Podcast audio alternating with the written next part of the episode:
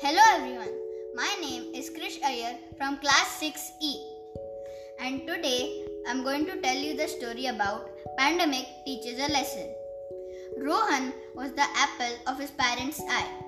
He would get everything that he asked for. He had learned the trick to getting his way was to butter up his parents. Whatever he asked for, they bought it for him, even if it was costly and unnecessary. Rohan used to play games the whole day and he would go down and come very late.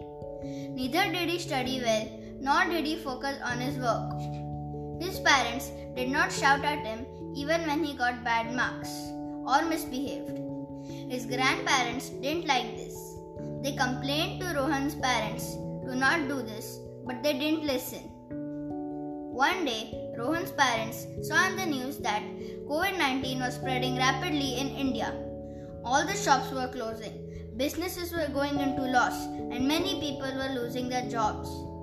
Rohan was unaffected by anything. He kept asking his parents for a PlayStation 4, but his parents denied him for the first time. Due to this, Rohan got furious and started pestering his parents. But he didn't know that his father's business was not going well and they were struggling to bring home the bacon. His parents tried to make him understand, but he was a hard nut to crack. Not knowing what to do, his parents sought advice from Rohan's grandparents. But they simply said that there is no use crying over spilt milk, and they should have thought about this earlier.